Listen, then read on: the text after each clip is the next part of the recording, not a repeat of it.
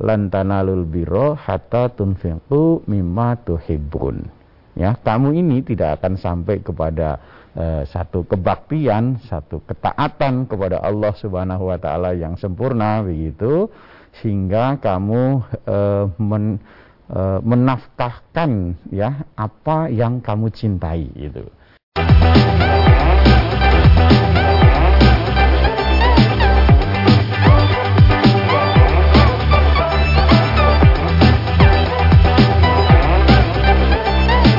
Bismillahirrahmanirrahim Assalamualaikum warahmatullahi wabarakatuh Saudara pemirsa channel terpilih Antia TV di mana pun Anda berada Puji syukur Alhamdulillah senantiasa kita panjatkan kehadirat ilahi Rabbi Allah Subhanahu Wa Taala atas kenap karunia nikmat dan juga rahmatnya untuk kita semua di perjumpaan awal aktivitas pagi hari ini. Kita jumpa kembali di program unggulan Fajar Hidayah dan Alhamdulillah sudah hadir Ustadz Dr. Insinyur Didik Joko Susilo STMT IPM yang nanti akan melanjutkan pelajaran sekaligus memberikan pencerahan untuk kita semua di kesempatan kali ini. Assalamualaikum warahmatullahi wabarakatuh Ustaz. Waalaikumsalam warahmatullahi wabarakatuh. Kabar baik dan sehat pagi Ustaz. Alhamdulillah. Alhamdulillah. Baik. Dan pemirsa, tetap kami ingatkan untuk senantiasa kita laksanakan bersama protokol kesehatan, pakai masker, jaga jarak, dan cuci tangan menggunakan sabun.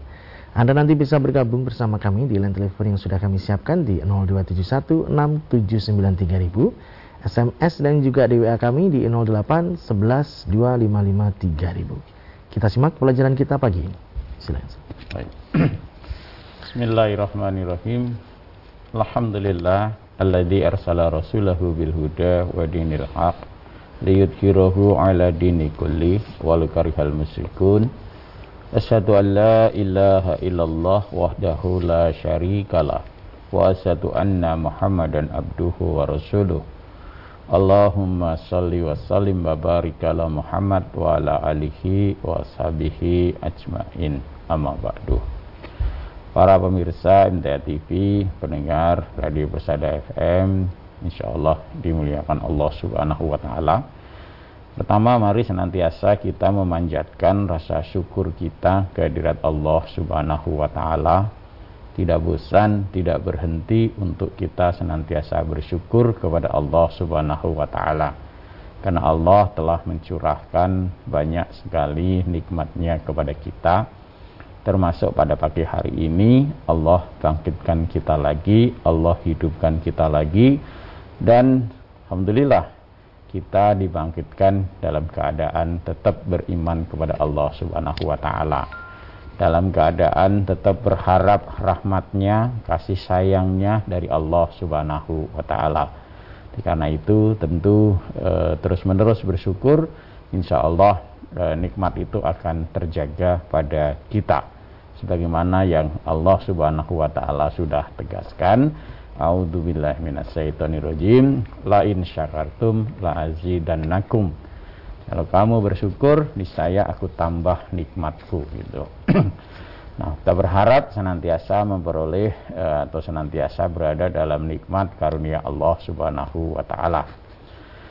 Uh, para pemirsa NTA TV dan pendengar Radio Bersada FM yang dimuliakan Allah Subhanahu wa taala. Pada kesempatan pagi hari ini uh, kita ingin bersama-sama senantiasa mengingat petunjuk-petunjuk Allah Subhanahu wa taala karena kita berazam bahwa kita ingin menjadikan petunjuk-petunjuk Allah Subhanahu wa taala ini sebagai jalan yang akan kita tempuh gitu kan. Uh, orang yang beriman kepada Allah, orang yang meyakini uh, hari pembalasan, hari akhir, uh, tentu berharap agar uh, dalam kehidupan ini senantiasa berada dalam ketakwaan kepada Allah, berada dalam ketaatan kepada Allah Subhanahu wa taala sudah sudah sudah kita beberapa saat yang lalu kita bahas bahwa e, untuk meraih untuk memperoleh e, derajat e, takwa tersebut tentu di sana ada e, amal yang harus kita lakukan ya. Jadi e, takwa itu e, susunannya di sana ada iman ya. Ada keyakinan pada dirinya pada diri seseorang gitu iman kepada Allah Subhanahu wa taala. Yakinnya ada di sana. Artinya Allah Subhanahu wa taala nanti yang menjadi e, tujuan dari amalnya ya, yang apa namanya menjadi motivasi penggerak dia beramal begitu berbuat gitu kalau nanti penggerak iman amalnya itu selain Allah Subhanahu wa taala nanti uh, amal kita menjadi sia-sia gitu ya. Jadi motivasi beramal, dorongan beramalnya uh, tentu adalah uh, Allah Subhanahu wa taala yang menjadi keyakinan kita gitu.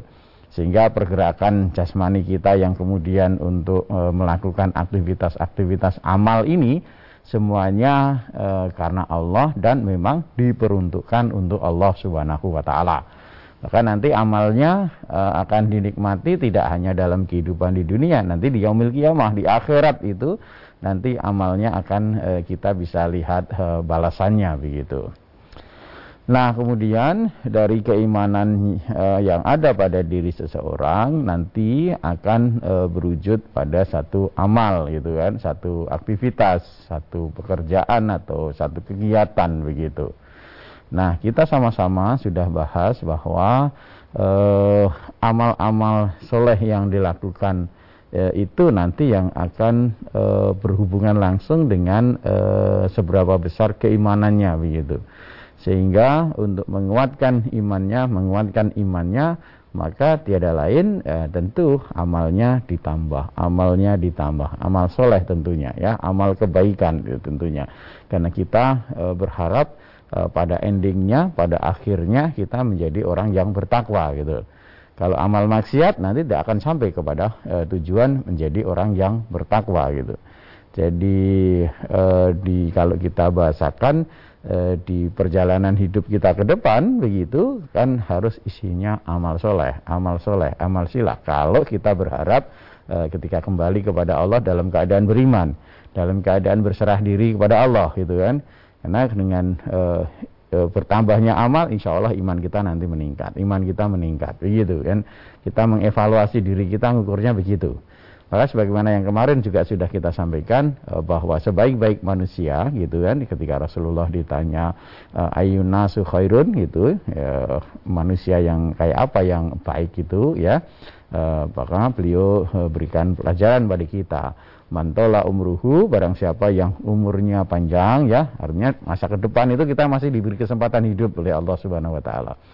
Atau kalau kita e, pendekkan hari ini kita di, masih diberi kesempatan hidup oleh Allah Subhanahu wa taala ya.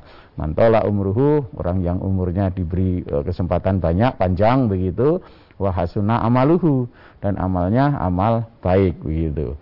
Maka e, kita tentu kemudian berharap agar kita menjadi manusia-manusia terbaik maka dengan nikmat umur yang Allah berikan kita gunakan untuk mengisi dengan eh, amal-amal uh, baik, amal-amal soleh, amal-amal yang mendatangkan cintanya Allah Subhanahu wa taala gitu. nah, kalau kemarin-kemarin kita sudah kaji uh, salah satu amal yang uh, dimensinya adalah uh, ibadah mahdhah yakni sholat ya beserta dengan uh, segala hal yang terkait dengan sholat Artinya perhubungan kita langsung dengan Allah Subhanahu wa taala. Dan ini juga menjadi indikator orang itu bertakwa apa tidak begitu kan.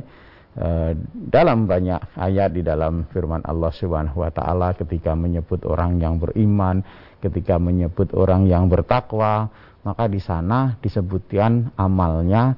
Pasti yang pertama adalah e, orang-orang yang alladzina yuqimunas shalah orang-orang yang menegakkan sholat gitu lah. Artinya tidak bisa kita menjadi orang yang beriman betul, tidak bisa kita menjadi orang yang bertakwa kepada Allah Subhanahu wa taala betul kalau kita tidak sholat gitu loh. Kalau sholat tidak ada pada diri kita, ya eh, eh, kita tidak menegakkan sholat itu dalam hidup di dunia ini tentu eh, ya kita tidak boleh berharap nanti ketika kembali kepada Allah kita digolongkan sebagai orang yang bertakwa. Karena ayat-ayat Allah, firman Allah yang kita yakini ini menjadi petunjuk kita, menyebut di situ ya e, bahwa orang yang bertakwa itu adalah orang-orang yang menegakkan sholat gitu. Gitu. Jadi ini yang e, ibadah yang langsung ya hubungan vertikal dengan Allah Subhanahu wa taala. Nah, kemudian berikutnya ternyata orang yang bertakwa ini ya, orang yang betul-betul uh, imannya itu si surat uh, kalau orang bertakwa tadi surat Al-Baqarah ayat-ayat awal itu ayat 2 ya disebut di sana di takrif itu satu salat kemudian yang berikutnya adalah wa mimma razaqnahum yunfiqun dan pada sebagian hartanya mereka menginfakkan itu. Nah, di uh, ayat yang lain dikatakan alladzina yu'tuna zakah yaitu orang-orang yang men, uh, menunaikan uh, zakatnya. Begitu artinya uh, dari rizki yang Allah berikan kepada kita ya kalau kita ingin nanti menjadi orang yang beriman betul, menjadi orang yang bertakwa kepada Allah Subhanahu wa taala betul ya, Eh, keimanan kita sempurna, kebaikan, kebaktian kita sempurna, maka kita tidak boleh menjadi orang yang bakhil terhadap harta gitu. Nah, dalam uh, surat Al Imran ayat 92 di, disebut begitu, lantanalul biro hatta tunfiqu mimma tuhibbun. Ya, kamu ini tidak akan sampai kepada satu kebaktian, satu ketaatan kepada Allah Subhanahu wa taala yang sempurna begitu sehingga kamu eh, men, eh, menafkahkan ya apa yang kamu cintai itu. Jadi harta yang dicintai begitu. Ya, ini di surat Al Imran ayat eh, 92 di situ. Nah, ini eh, tentu menjadi pelajaran untuk eh, kita bersama ini bahwa di dalam kita mewujudkan keimanan dan ketaatan kita kepada Allah Subhanahu wa taala di sana uh, ada satu hal yang nanti menjadi uh, apa, indikator kita ya yang bisa kita gunakan untuk mengukur apakah kita benar-benar uh, iman kita kepada Allah Subhanahu wa taala apakah benar-benar keyakinan kita akan uh, negeri akhirat itu uh, betul gitu atau sebaliknya tidak gitu kan. Kenapa? Karena kita masih bakhil karena kita masih cintanya kepada harta kita. E, luar biasa sehingga kita tidak mau mengeluarkan e, harta kita gitu. Nah di dalam banyak ayat gitu juga disebutkan bahwa pendekatan diri kita kepada Allah Subhanahu wa taala itu bisa dilakukan satu dengan eh, jasmani kita. Ya, angfus ya diri kita begitu tenaga kita. Kemudian yang kedua tentu dengan uh, harta kita gitu ya. Jadi orang yang e, beriman kepada Allah Subhanahu wa taala dengan betul ya dikatakan innamal mu'minun sesungguhnya orang-orang yang beriman alladzina amanu billahi wa rasulihi summa lam yartabu yaitu orang-orang yang beriman kepada Allah dan Rasulnya kemudian tidak ragu-ragu. Wajahidu bi amwalihim wa anfusihim fi sabilillah.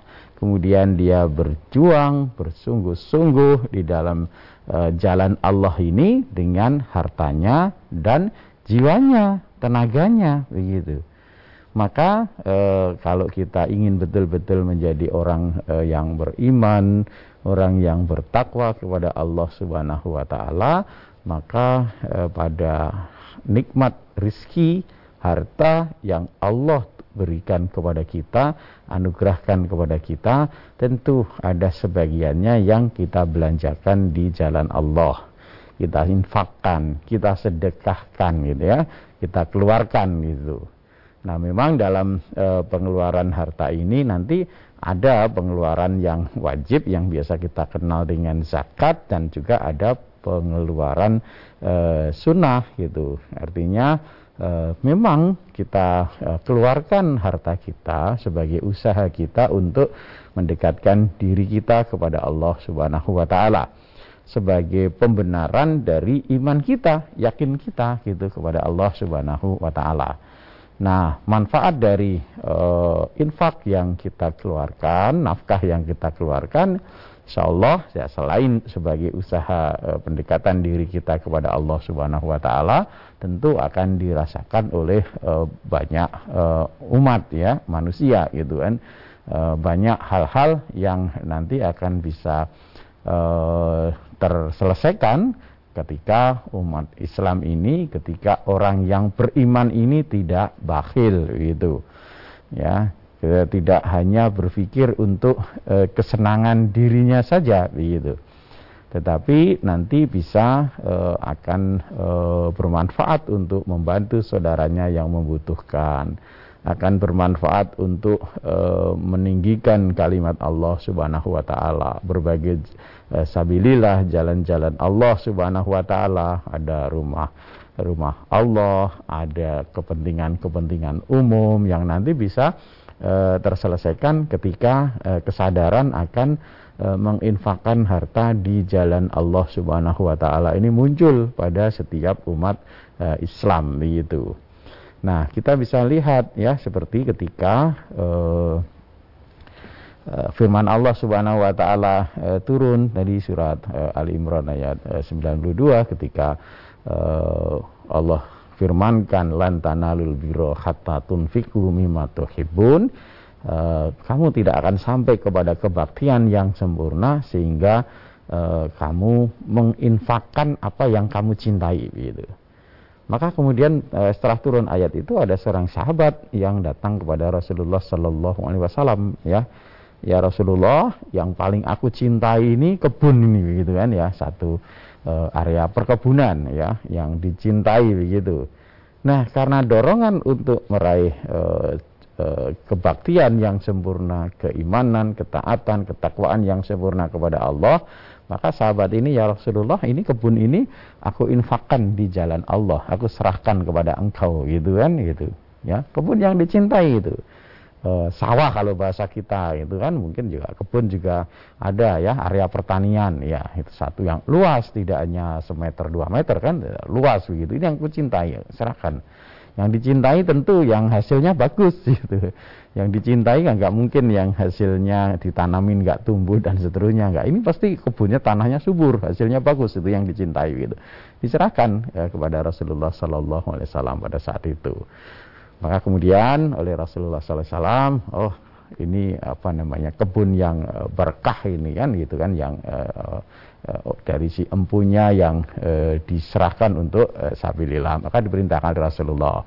Ketika uh, kamu apa namanya uh, menginfakkan hartanya itu maka kemudian berikan pada tadi ada kaum kerabatnya orang-orang terdekatnya ini kaum kerabatnya yang membutuhkan berikan gitu ada kemudian peminta fakir miskin dan seterusnya begitu. Jadi e, kembalinya e, ketika e, umat ini e, e, menginfakkan sebagian dari harta yang e, Allah anugerahkan, maka kembalinya adalah untuk e, menyelesaikan persoalan-persoalan umat begitu. Untuk kebersamaan umat ini sehingga umat-umat uh, atau manusia-manusia yang mungkin kurang beruntung dalam kehidupan e, di dunia ini nanti bisa tersantuni dengan baik begitu. Nah, sehingga kepedulian e, sosial di antara sesama manusia, sesama umat e, Islam ini tentu akan semakin tumbuh. Nah, kalau itu ada, maka rasa cinta, rasa kasih sayang antar umat ini insya Allah nanti juga akan terjalin gitu tidak satu golongan nanti mengumpat memaki golongan yang lain karena ya, ketika di dunia ini kurang beruntung dan kemudian tidak peduli ya tidak ada yang e, memikirkan gitu e, nanti masing-masing e, yang e, miskin tentu akan mengumpat kepada yang kaya-kaya gitu kan yang oleh Allah berikan e, harta lebih begitu ya. Yang miskin ngerasani ngumpat maki walau semuanya bagian rezekinya dihabiskan dikuasai gitu kan yang masing kaya. Nah si kaya pun juga nanti akan e, meng, apa ya mencela kepada yang miskin. Salah sendiri nggak mau kerja salah sendiri malas dan seterusnya gitu nah tetapi dalam e, tuntunan agama kita kalau e, kita tunaikan dengan baik tadi ya ketika Allah karuniakan e, rezeki yang eh, cukup ya eh, pada seseorang maka kemudian dia ingat bahwa untuk mencapai ketakwaan kepada Allah Subhanahu wa taala ada sebagian dari rezekinya yang harus dia infakkan di jalan Allah gitu kan Nah, jalan Allah nanti eh, sudah ditetapkan oleh Allah dan Rasulnya. Ditata di sana ada untuk menyantuni orang fakir, orang miskin, sabilillah, jalan-jalan Allah gitu ya. Eh, kepentingan-kepentingan umum di sana ada gitu.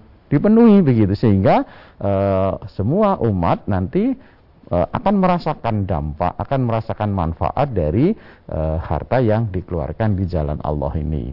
Sehingga tadi harta itu tidak hanya terkumpul terkonsentrasi pada orang-orang kaya saja gitu. Segelintir orang kaya menguasai harta dari uh, kaum satu masyarakat. Nah, tentu ini uh, tidak baik untuk uh, kemaslahatan bersama. Maka ketika si uh, kaya itu kemudian menginfakkan sebagian hartanya, maka harta itu bisa terdistribusi kepada uh, saudara-saudaranya yang kurang beruntung ada di sana untuk membantu kehidupannya, ada di sana untuk membantu maisahnya, pengembangannya, ada di sana untuk mengembangkan fasilitas-fasilitas umum sehingga semuanya bisa menikmati. Ada di sana untuk uh, menata, menegakkan tadi misalkan rumah-rumah Allah, bangunan-bangunan rumah Allah yang perlu diperbaiki eh, uh, dan seterusnya. Maka insya Allah kalau uh, kesadaran kaum muslimin untuk menginfakkan hartanya di jalan Allah sebagai bentuk ya uh, usaha untuk meraih ketaatan, ketakwaan kepada Allah Subhanahu wa taala tumbuh, insya Allah ini bisa uh, menyelesaikan persoalan-persoalan umat, persoalan-persoalan bersama dalam sebuah uh, masyarakat. Insya Allah dengan begitu pada diri seseorang terjaga eh, hatinya bersih dari kebakilan, dari kekikiran gitu ya, karena usaha ikhtiarnya atau usahanya untuk meraih derajat takwa kepada Allah Subhanahu wa taala. Maka dia tidak bakil untuk mengeluarkan sebagian dari rezeki yang Allah anugerahkan kepadanya. Sekira demikian mudah-mudahan bisa mengingatkan kita bersama. Baik pemirsa, kami harapkan Anda bisa bergabung bersama kami di line telepon 0271 6793000. SMS dan juga di WA kami di 08 11 255 3000.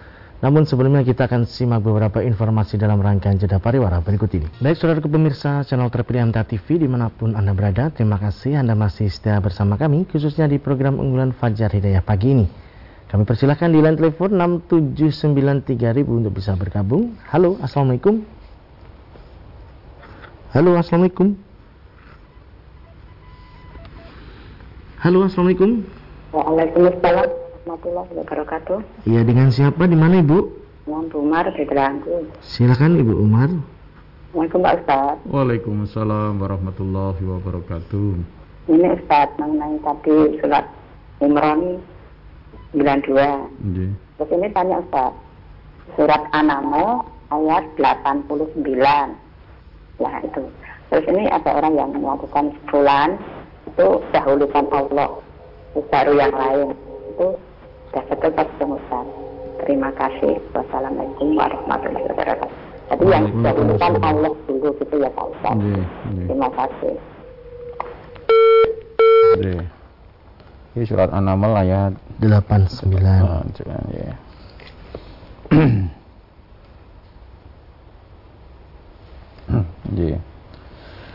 Jadi uh, surat An-Naml surat ke-27 ayat 89 Allah berfirman di situ uh, manja bil hasanati falahu khairum minha wa hum min faza'i yauma idzin aminun. Ya.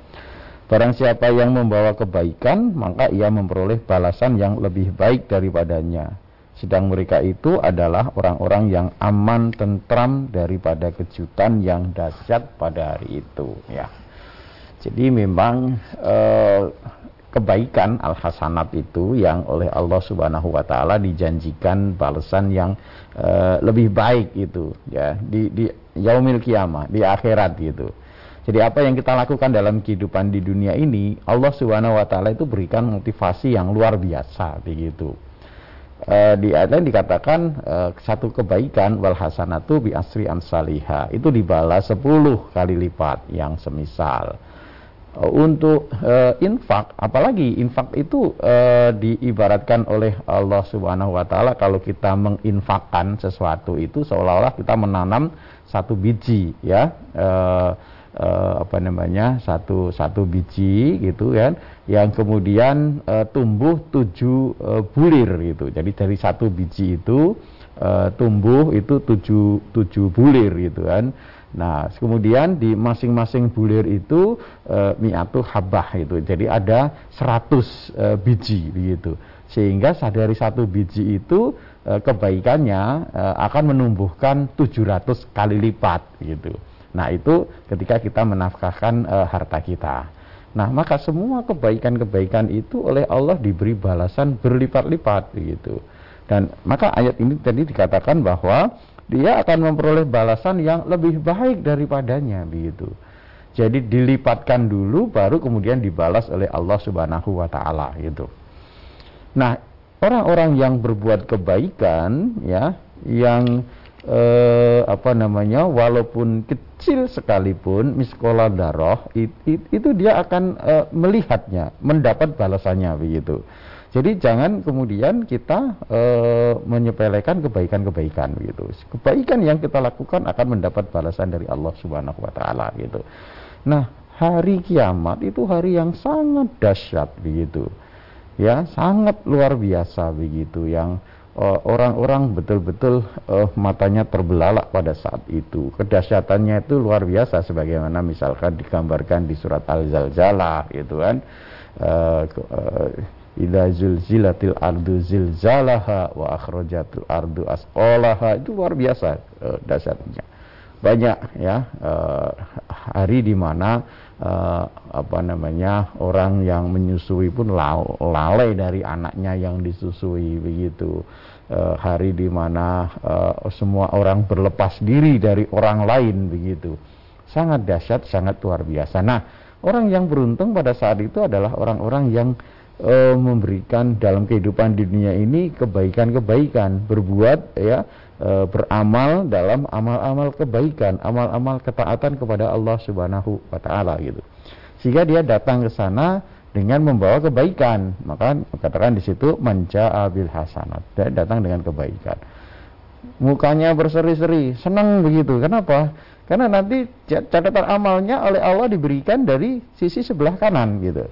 Ketika catatan amal itu diberikan dari sisi sebelah kanan, maka dia akan ngerti bahwa eh, insya Allah uh, catatan itu isinya kebaikan-kebaikan begitu. Karena diberikan dari catatan uh, dari tangan kanan. Sebaliknya maka kemudian dia bergembira. Dia dia mukanya berseri-seri senang begitu.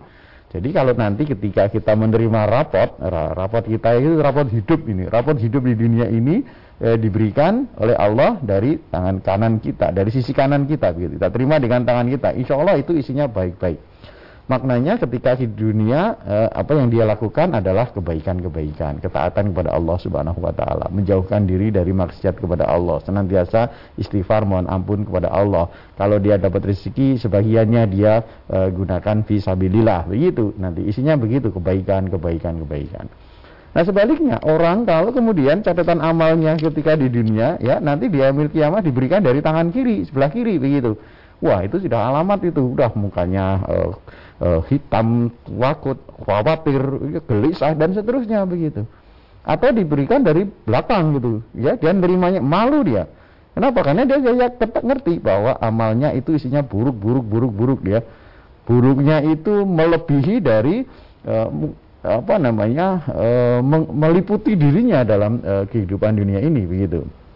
Karena uh, kalau amal buruk itu falayudza ila mislaha dia tidak dibalas melainkan seimbang sepertinya begitu. Nah maka salah seorang sahabat katakan kalau seseorang itu berbuat baik itu dibalas sepuluh, sementara kalau berbuat buruk itu dibalas satu, kok bisa buruknya itu mengalahkan kebaikannya? Maka ini alamat sudah kebangetan gitu kan gitu kan. Eh, hidupnya sudah e, melakukan keburukan e, kemudian diliputi oleh keburukan itu terus sampai dia e, meninggalnya. Maka e, dia nanti di yomil kiamah kaget gitu. Takut e, gelisah begitu kan mukanya e, hitam. Karena sudah terbayang e, siksa adab neraka yang akan e, dia temui begitu ya jadi e, barang siapa yang datang dengan e, membawa hasanat kebaikan Eh, artinya kebaikan dalam kehidupan di dunia ini hidupnya didominasi amal-amal soleh, amal-amal baik. Sehingga nanti ketika kembali kepada Allah catatan uh, amalnya adalah amal-amal kebaikan yang oleh Allah diberikan uh, dengan tangan kanan. Maka cukup dia menghisap dirinya, sudah ngerti bahwa oh insya Allah ini kebaikan-kebaikan uh, yang akan dia peroleh. Tapi kalau nanti yang dia terima dari sebelah kiri, wah itu juga dia sudah ngerti bahwa nasib saya nih celaka saya gitu. Eh apa lebih baik saya jadi tanah saja itu jangan jadi manusia karena saya akan disab oleh Allah Subhanahu wa taala dan hisapnya buruk gitu kan gitu. Nah, seperti itu Ibu. ya. Baik, kita lanjutkan ada di WA Ustaz. Pertanyaan berikutnya. Zikir sholat tahajud itu apa sesudah tahajud terus zikir, apa setelah sholat witir baru zikir Ustaz yang ada tuntunannya, mohon oh. tausiahnya. Jadi kalau yang ada riwayat ya Nabi Shallallahu Alaihi Wasallam itu setelah selesai uh, salat witir membaca uh, Subhana Malikil Kudus ya Subhana Malikil Kudus Subhana Malikil Kudus gitu kan. Jadi baca Subhana Malikil Kudus tiga kali begitu. Jadi uh, di dalam uh, salat tahajud tidak ada keterangan, tidak ada penjelasan e, Rasulullah membaca apa dan di mana begitu. Yang ada tadi e, e, apa namanya Rasulullah setelah selesai sholat witir gitu kan dari riwayatnya seperti itu beliau membaca Subhana Malikil Kudus gitu kan tiga kali yang terakhir dipanjangkan. Nah kemudian kalau mau dikir gimana ya boleh saja silahkan dan tidak ada ketetapannya begitu. Jadi mau selesai e, dua rakaat kemudian istighfar mohon ampun pada Allah silakan saja tetapi tidak ada ketetapan-ketetapannya. Mau baca e, apa namanya tasbih silahkan, mau baca tahmid silahkan, mau baca tahlil silahkan gitu kan. Mau baca la haula wala quwata illa billah silahkan gitu tapi tidak ada ketetapan, tidak ada ketentuan oh saya harus baca sekian setelah rakaat ini saya baca sekian selain enggak ada ketetapannya gitu. Yang jelas secara umum eh, kita digembirakan bahwa di sepertiga malam yang akhir itu artinya di saat kita melaksanakan salat tahajud itu Allah turun ke langit bumi begitu. Allah perhatikan hambanya barang siapa yang berdoa memohon kepadaku aku kabulkan. Barang siapa meminta ampun kepadaku, aku ampuni. Begitu. Maka silahkan berdoa, silahkan berzikir pada Allah Subhanahu wa taala pada waktu-waktu itu. Demikian ya. ya. Kita beralih di line telepon kembali. Halo, Assalamualaikum. Halo, Assalamualaikum. Halo, Assalamualaikum. Waalaikumsalam warahmatullahi wabarakatuh. Dengan siapa di mana, Ibu? Nenek Rus, Sekretaris Ustaz. Ya, silakan Nenek Rus. Oh ya makasih. Assalamualaikum Ustaz. Waalaikumsalam warahmatullahi wabarakatuh. Ini mengenai zikir Ustaz. Yeah. Kalau zikir itu apakah kita harus mulut kita komat kamit atau kan boleh dalam hati aja gitu. Hmm, yeah. kita lupa diam gitu enggak goyang-goyang enggak komat kamit zikir yeah. dalam hati aja gitu. Apa boleh Ustaz? Ya, yeah, yeah. Ampun ngoten mawon motor nuwun Ustaz. Nggih. Jadi Assalamualaikum warahmatullahi wabarakatuh. Waalaikumsalam warahmatullahi wabarakatuh. Baik e, namanya dikir itu kita melisa, me, melafatkan ya, membaca, tidak dibatin itu, tidak dibatin itu. Jadi kalau batin itu e, tidak berdikir ya, e, ya dibatin itu. Tapi karena dikir yang dituntunkan, e, it, yang ada tuntunan bacaan-bacaannya, misalkan tasbih, tahmid, takbir, tahlil itu semuanya dilisankan, dibacakan. Itu artinya dilafatkan, dilafatkan. Subhanallah ya dibaca subhanallah yang uh, dari banyak tuntun uh, ayat ya misalkan di surat Al-A'raf ayat uh, 55 uh, atau 205 coba kita uh, lihatkan ya.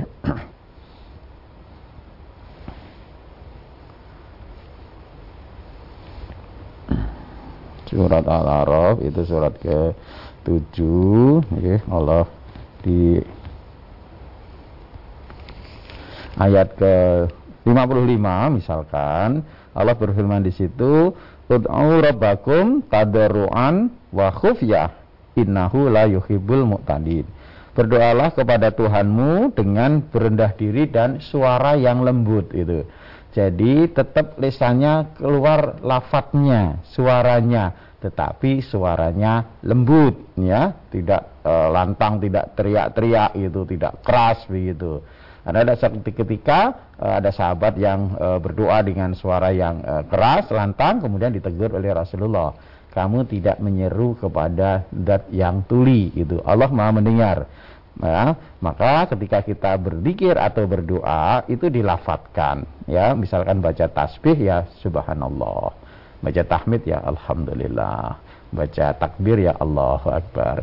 Terus gitu, baik ketika misalkan kita selesai sholat atau di dalam kesempatan-kesempatan yang lain, misalkan ketika kita safar naik kendaraan, jalannya naik, di sana ada takbirnya, ya, jalannya turun ada tasbihnya, itu itu dilafatkan gitu. E, kalau dilafatkan ya mulutnya bergerak gitu. Cuman bahasa ibu tadi komat kamit gitu. Atau gelang-geleng ya tidak perlu gelang-geleng gitu kan. Kalau kita pikir karena kita lesan ya bukan kepala yang berpikir geleng-geleng kan bukan. Tetapi lesan kita yang menyebut ya bacaan-bacaan dikir itu. Jadi lesannya dan e, suaranya lembut seperti ini. Ud'u rabbakum tadarruan wa khufyah Berdirilah kepada Robmu Tuhanmu dengan berendah diri dan suara yang lembut gitu. Kita memang diperintahkan oleh uh, Allah Subhanahu wa taala dengan suara yang lembut karena kita uh, menyuruh kepada ya seperti kayak berbisik-bisik lah begitu ketika kita berzikir kepada Allah itu subhanallah subhanallah subhanallah nah, gitu.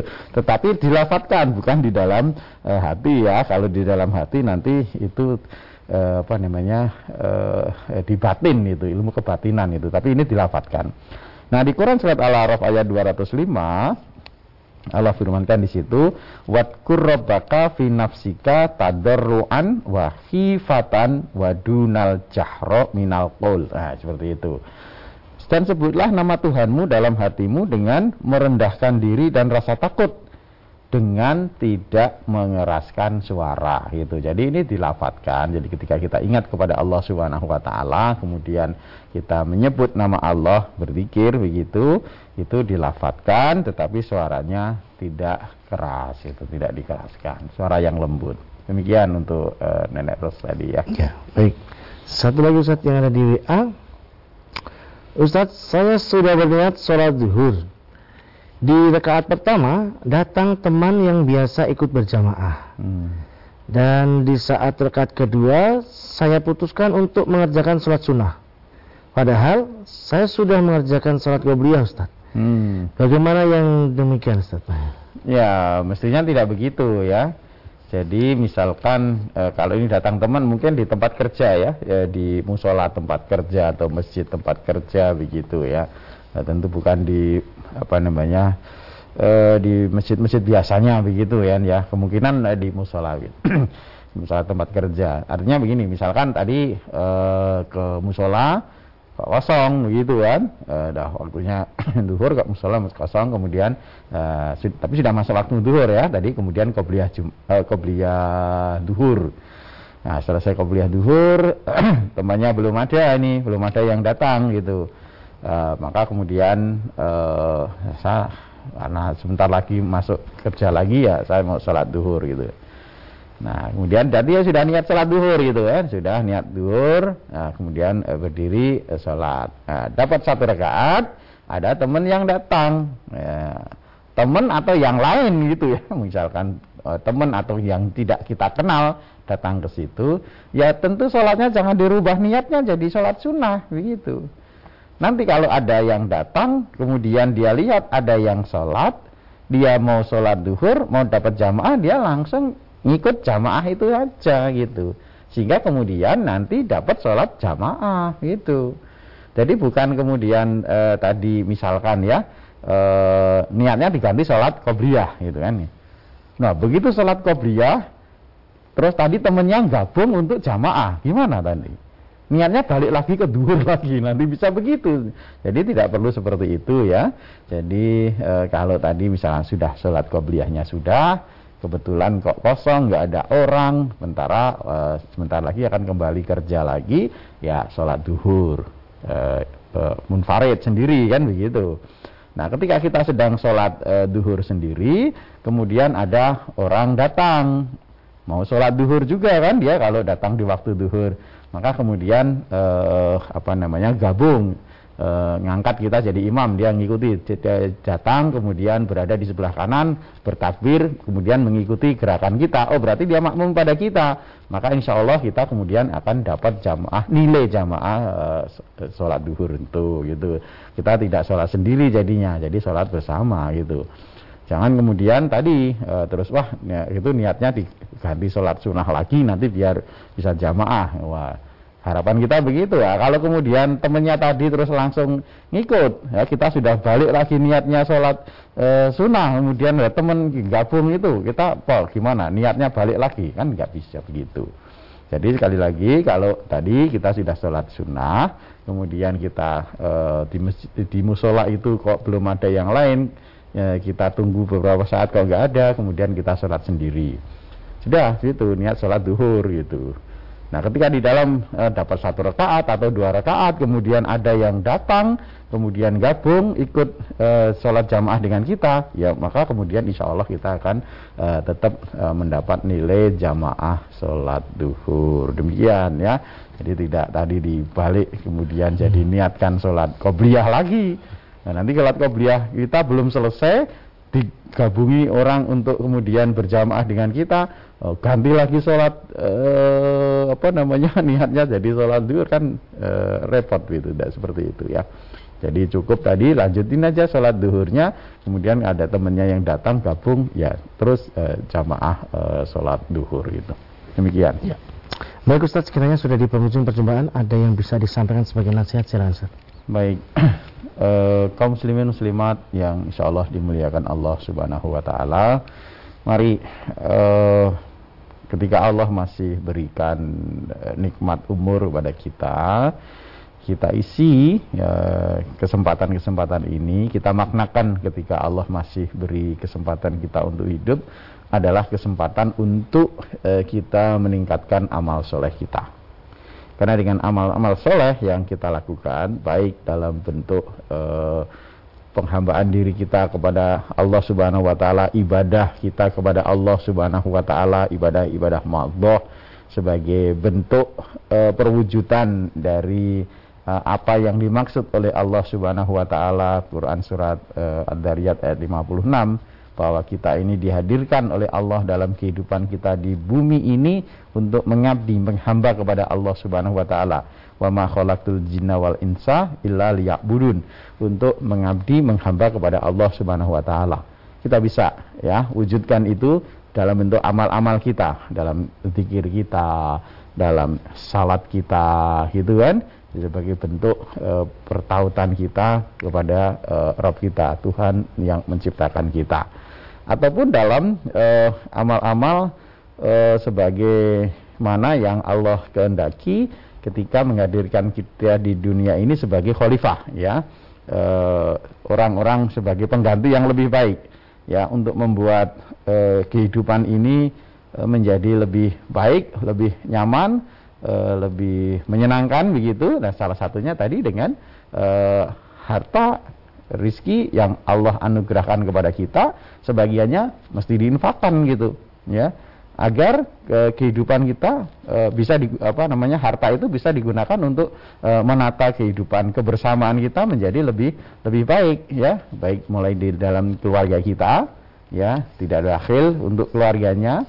Dalam tetangga-tetangga sekitar kita uh, tidak bakhil ya untuk kepentingan bersama gitu dalam uh, kebersamaan kita di pertetanggaan kita, kemasyarakatan kita atau di keluarga besar kita dalam kekerabatan kita ya. Tidak bakhil uh, ketika Allah beri kelebihan rezeki maka uh, infakkan sebagiannya untuk saudara kita untuk kemaslahatan bersama. Nah kalau begitu insya Allah Uh, betul Allah hadirkan kita ke dunia ini untuk menjadi khalifah, untuk menjadi pengganti yang baik, lebih baik, untuk membuat kehidupan kita lebih baik, lebih nyaman. Insya Allah ya isu akan nanti bisa kita wujudkan. Demikian mudah-mudahan bisa mengingatkan kita bersama. Ya. Kami sampaikan terima kasih atas pelajarannya Ustaz. Assalamualaikum warahmatullahi wabarakatuh. Waalaikumsalam warahmatullahi wabarakatuh. Baik saudaraku pemirsa channel terpilih MTA TV di mana pun Anda berada Demikian tadi telah kita simak dan bersama program unggulan Fajar Hidayah pagi ini Dan tetap kembali kami ingatkan untuk senantiasa kita laksanakan bersama protokol kesehatan pakai masker, jaga jarak dan cuci tangan menggunakan sabun. Saya Tomel Fatani pamit undur. Alhamdulillahirobbilalamin. Subhanakallahumma wa bihamdika asyhadu an la ilaha illa anta astaghfiruka wa atubu ilaik. Assalamualaikum warahmatullahi wabarakatuh.